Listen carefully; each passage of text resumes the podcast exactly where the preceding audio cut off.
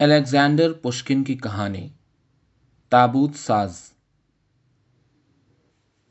یہ جو ہر طرف تابوت نظر آتے ہیں، گویا ہمارے عالم پیری کے سفید بال ہیں۔ درجہ وین۔ تابوت ساز آدریان پروخوروف کے گھر کا سارا ساز و سامان جنازہ لے جانے والی گاڑی پر لد چکا تھا۔ مریل گھوڑے چوتھی دفعہ بسمانیہ سڑک سے نکتسکایا سڑک کی طرف چلے، جہاں اس نے نیا مکان خریدا تھا۔ اس نے دکان مقفل کر کے باہر دروازے پر اس اعلان کی تختی لٹکا دی کہ گھر کرائے یا فروخت کے لیے خالی ہے اور خود پیدل اپنے نئے گھر کی طرف چل پڑا۔ اس مکان کی اسے مدت سے آرزو تھی اور اس نے بھاری رقم ادا کر کے اسے خریدا تھا۔ مگر جب وہ نئے گھر کی پیلی دیواروں کے قریب پہنچا تو اسے یہ محسوس کر کے بہت تعجب ہوا کہ اس کے دل میں ذرا خوشی نہ تھی۔ نئے گھر کی اجنبی دہلیز سے گزر کر اس نے دیکھا کہ سارا سامان ابھی تک گڑمٹ پڑا ہے۔ اس وقت اسے اپنا پرانا ٹوٹا پھوٹا مکان یاد آیا، جہاں وہ اٹھارہ سال تک رہا تھا، جہاں ہر چیز کرینے سے لگی رہتی تھی۔ اس نے اپنی نوکرانی اور دونوں لڑکیوں کو ان کی سستی پر ڈانٹ بتائی اور خود گھر کی درستگی میں ان کی مدد کرنے لگا۔ تھوڑی دیر میں ہر چیز قاعدے سے رکھ دی گئی۔ مقدس شبیہیں، چینی کے برتنوں کی الماری، میز، صوفہ اور پلنگ پچھلے کمرے میں ترتیب سے لگا دیے گئے۔ آدریان پروخوروف کے کام کا سامان یعنی مختلف قسم، مختلف رنگوں اور مختلف پیمائش کے تابوت، ماتمی لباس، ماتمی ابائیں اور دستاریں اور مشلوں سے بھری ہوئی الماریاں باورچی خانے اور دالان میں رکھ دی گئیں۔ باہر کے دروازے پر سائن بورڈ لٹکا دیا گیا، جس پر ایک موٹے سے کیوپٹ کی تصویر بنی تھی، جس کے ہاتھ میں ایک الٹی مشل تھی۔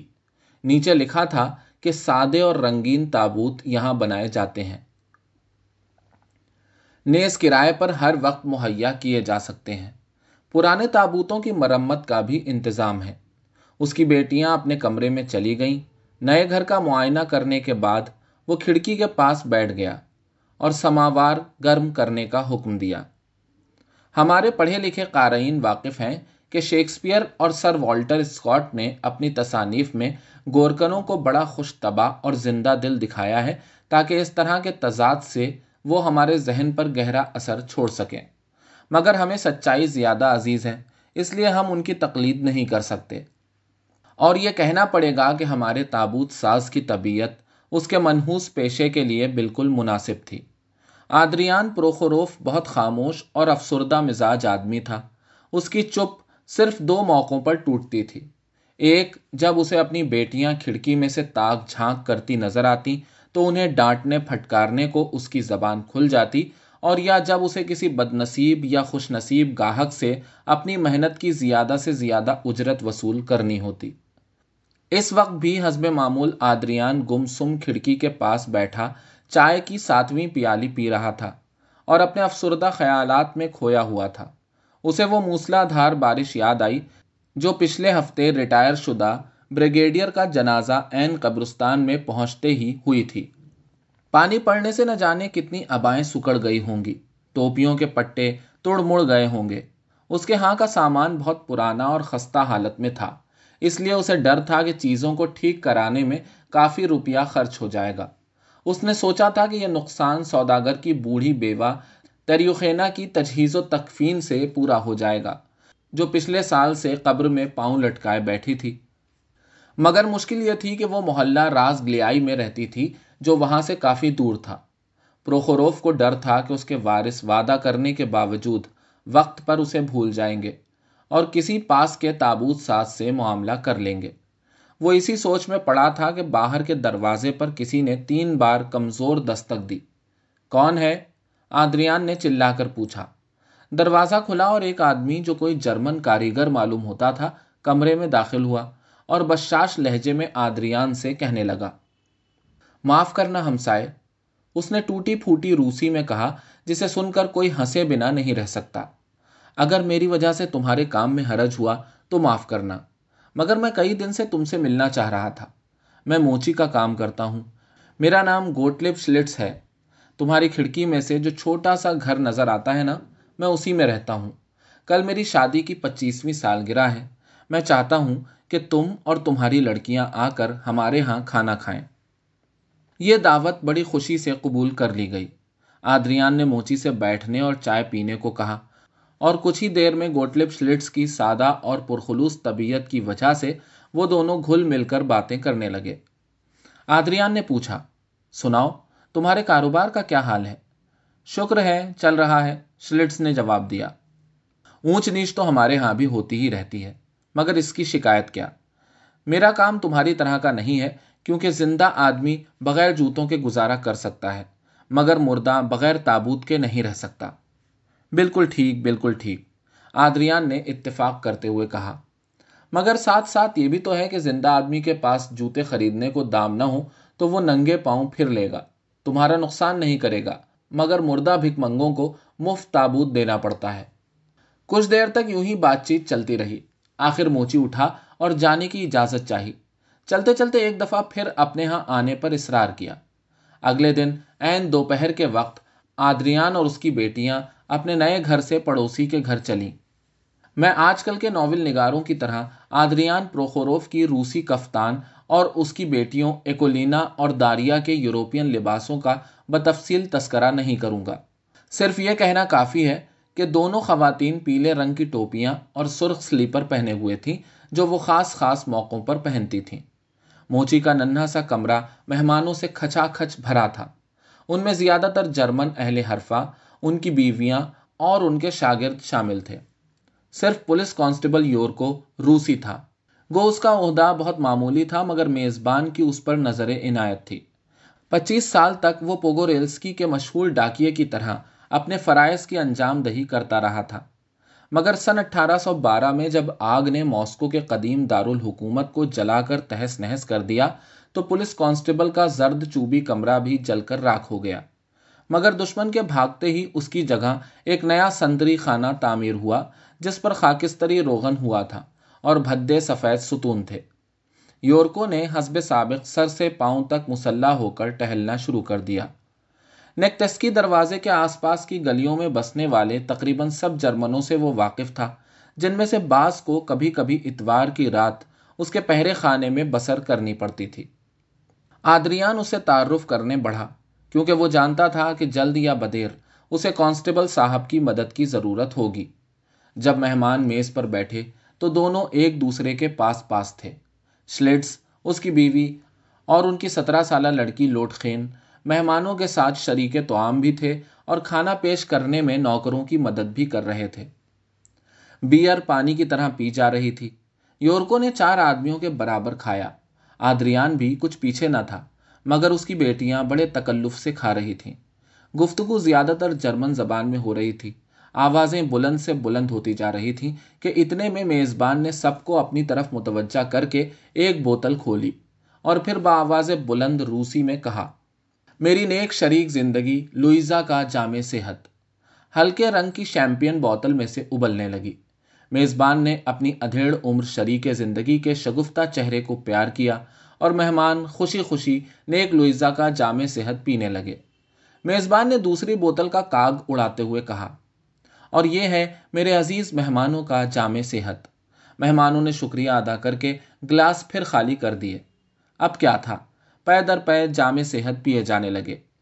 پہلے ہر مہمان کا جامع صحت پیا گیا، پھر ماسکو شہر کا، پھر جرمنی کے چھوٹے چھوٹے درجن بھر غیر معروف شہروں کا، پھر ہر قسم کے کاروبار کا پھر ہر کاریگر اور اس کے شاگرد کا۔ آدریان نے نہایت ایمانداری سے ہر دفعہ گلاس خالی کیا۔ آخر میں وہ نشے میں اتنا دھت ہو چکا تھا کہ ترنگ میں آ کر اس نے بھی ایک جامع صحت تجویز کیا جو سب نے خوشی خوشی پیا۔ اتنے میں ایک مہمان نان بائی نے اپنا گلاس اٹھا کر پرجوش لہجے میں کہا، ان کا جامع صحت جن کے لیے ہم کام کرتے ہیں یعنی ہمارے گاہکوں کے لیے۔ یہ جام بھی اوروں کی طرح متفق طور پر جوش و خروش کے ساتھ پیا گیا۔ اب مہمانوں نے ایک دوسرے سے معانقہ شروع کیا۔ درزی نے موچی سے، موچی نے درزی سے اور نان بائی نے ان دونوں سے۔ اور یہ سلسلہ اسی طرح چلتا رہا۔ ان باہمی معانقوں کے دوران یورکو نے تابوت ساس سے کہا، پڑوسی، تم اپنے مردوں کا جامع صحت پیو نا۔ اس پر سب ہنس پڑے، سوائے تابوت ساس کے جس نے غصے سے بھمیں سکیڑ لی مگر سب پینے پلانے میں اتنے مشغول تھے کہ کسی نے اس کی اس حرکت پر توجہ نہ دی۔ جب سب رخصت ہونے کے لیے اٹھے تو گرجا سے شام کے گھنٹوں کی آوازیں آ رہی تھیں۔ مہمانوں کے رخصت ہوتے ہوتے کافی دیر ہو گئی۔ سب نشے میں دھت تھے۔ موٹے نان بائی اور ایک جلد ساز نے، جس کا چہرہ سرخ مراکو چمڑے میں مجلد معلوم ہوتا تھا، کانسٹیبل کو بغلوں میں ہاتھ دے کر اس کے ٹھکانے تک پہنچا دیا۔ اور اس طرح یہ روسی کہاوت پوری کر دکھائی کہ قرض کی ادائیگی نعمت ہے۔ تابوت ساز گھر پہنچا تو ناراض اور جھنجھلایا ہوا تھا۔ آخر یہ کیا بات ہے؟ اس نے با آواز بلند سوچتے ہوئے کہا کہ اور سب پیشے تو قابل عزت ہیں۔ میرا پیشہ کس بات میں گھٹیا ہے؟ کیا تابوت ساز جلات کا بھائی بند ہوتا ہے؟ آخر یہ غیر ملکی احمق جرمن کس بات پر ہنس رہے تھے؟ کیا ان کے خیال میں تابوت ساز احمق یا مسخرہ ہے؟ اور میں؟ میں سوچ رہا تھا کہ اپنے نئے گھر کی خوشی میں جو دعوت کروں گا تو ان سب کو بلاؤں گا۔ مگر اب اب نہیں۔ بس اب تو میں ان لوگوں کو بلاؤں گا جن کی میں خدمت کرتا ہوں یعنی عیسائی لاشوں کو۔ جناب، یہ آپ کیا کہہ رہے ہیں؟ اس کی نوکرانی نے اس کے جوتے اتارتے ہوئے کانپ کر کہا، ذرا آپ سوچئے تو خدا کے لیے اپنے پر سلیب کا نشان بنائیے، مردوں کو اپنے گھر دعوت پر بلائیے گا۔ اف خدایا، میری توبہ۔ ہاں تو کیا ہوا؟ خدا گواہ ہے، میں ایسا ہی کروں گا۔ آدریان نے کہا، اور کل ہی بلاؤں گا۔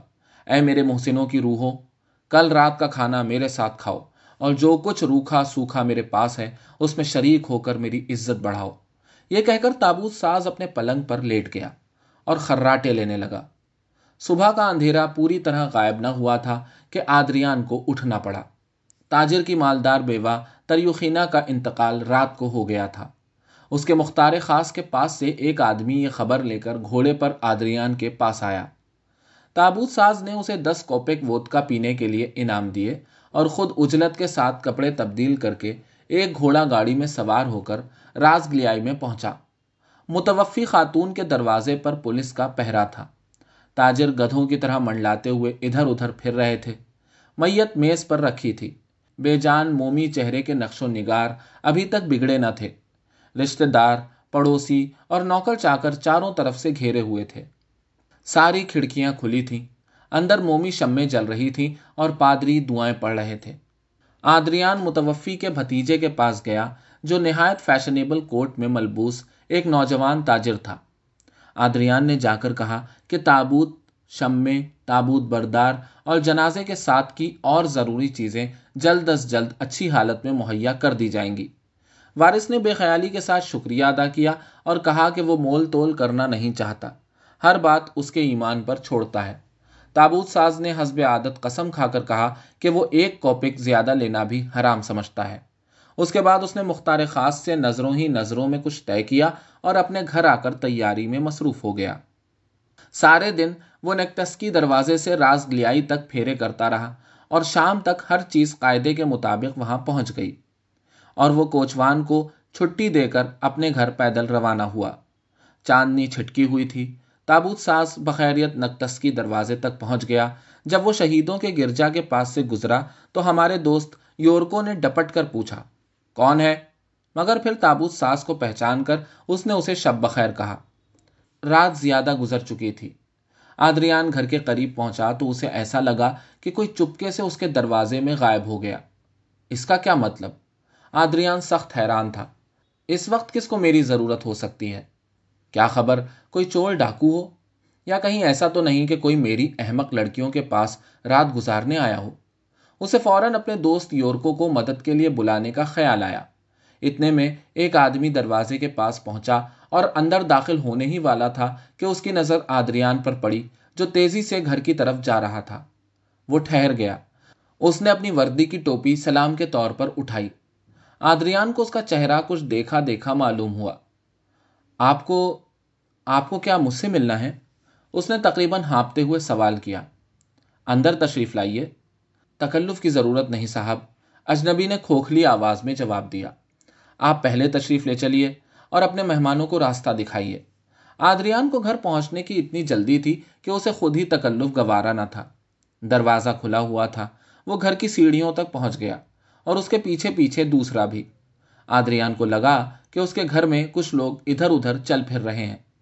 لانت خدا کی۔ آخر یہ بات کیا ہے؟ اس نے تیزی سے اندر داخل ہوتے ہی سوچا، اس کے گھٹنے جواب دے گئے، جب اس نے دیکھا کہ سارا کمرہ لاشوں سے بھرا ہوا تھا۔ کھلی ہوئی کھڑکی میں سے چاندنی ان کے سرد اور نیلگوں چہروں، دھسے ہوئے دہانوں، دھندلی نیم و آنکھوں اور ستی ہوئی ناکوں پر پڑ رہی تھی آدریان نے خوف زدہ نگاہوں سے ان لوگوں کو پہچانا جن کے کفن دفن میں اس نے مدد کی تھی۔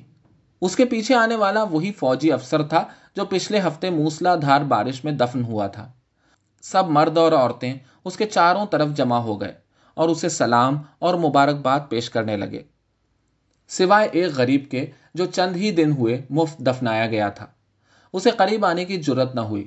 وہ کمرے کے کونے میں ایسی آجزی سے کھڑا تھا جیسے اسے اپنے چیتڑوں پر شرم آ رہی ہو۔ سوائے اس کے سبھی کے لباس ڈھنگ کے تھے۔ خواتین ربن والی ٹوپیاں پہنے تھیں۔ فوجی افسر اپنی کرم خوردہ یونیفارم میں تھے۔ سب کی حجامتیں بڑھی ہوئی تھیں۔ تاجر نہایت بڑھیا لباس میں تھے۔ فوجی افسر نے سب کی نمائندگی کرتے ہوئے کہا پروخوروف ہم سب لوگ تمہارے بلاوے پر اٹھ کر آئے ہیں۔ صرف وہ جو بالکل خاک در خاک ہو چکے تھے یا وہ جو محض ہڈیوں کا ڈھانچہ تھے اور اٹھنے سے معذور ہیں، نہیں آ سکے۔ مگر ان میں سے بھی ایک آنے کا اتنا خواہش مند تھا کہ نہ رک سکا۔ اس پر ایک چھوٹا سا ڈھانچہ مجمے میں گھس کر راہ بناتا ہوا آدریان کی طرف آیا۔ اس کے بے رونق چہرے پر محبت بھری خوفناک مسکراہٹ تھی۔ شوخ، سبز اور سرخ رنگ کے کپڑے کی دھجیاں اس کے چاروں طرف اس طرح لٹک رہی تھیں جیسے وہ کوئی کھمبا ہو۔ ٹانگوں کی ہڈیاں اس طرح کھڑکھڑا رہی تھیں جیسے ہاون میں موسلی ارے پروخروف، کیا تم مجھے نہیں پہچانتے؟ ڈھانچے نے کہا۔ کیا تم ریٹائرڈ سارجنٹ پیوتر پیترووچ کریلکن کو بھول گئے، جس کے لیے تم نے پہلا تابوت بیچا تھا، جو تھا تو سنوبر کی لکڑی کا، مگر تم نے بلوت کا کہہ کر بیچا۔ سن سترہ سو ننانوے میں، ان الفاظ کے ساتھ ڈھانچے نے اپنے بازو بغل گیر ہونے کے لیے بڑھائے۔ آدریان نے پوری طاقت سے چیخ ماری اور اسے دھکا دے کر اپنے سے پرے کر دیا۔ پیوتر پیترووچ جھوما اور زمین پر ہڈیوں کا ڈھیر بن کر آ رہا۔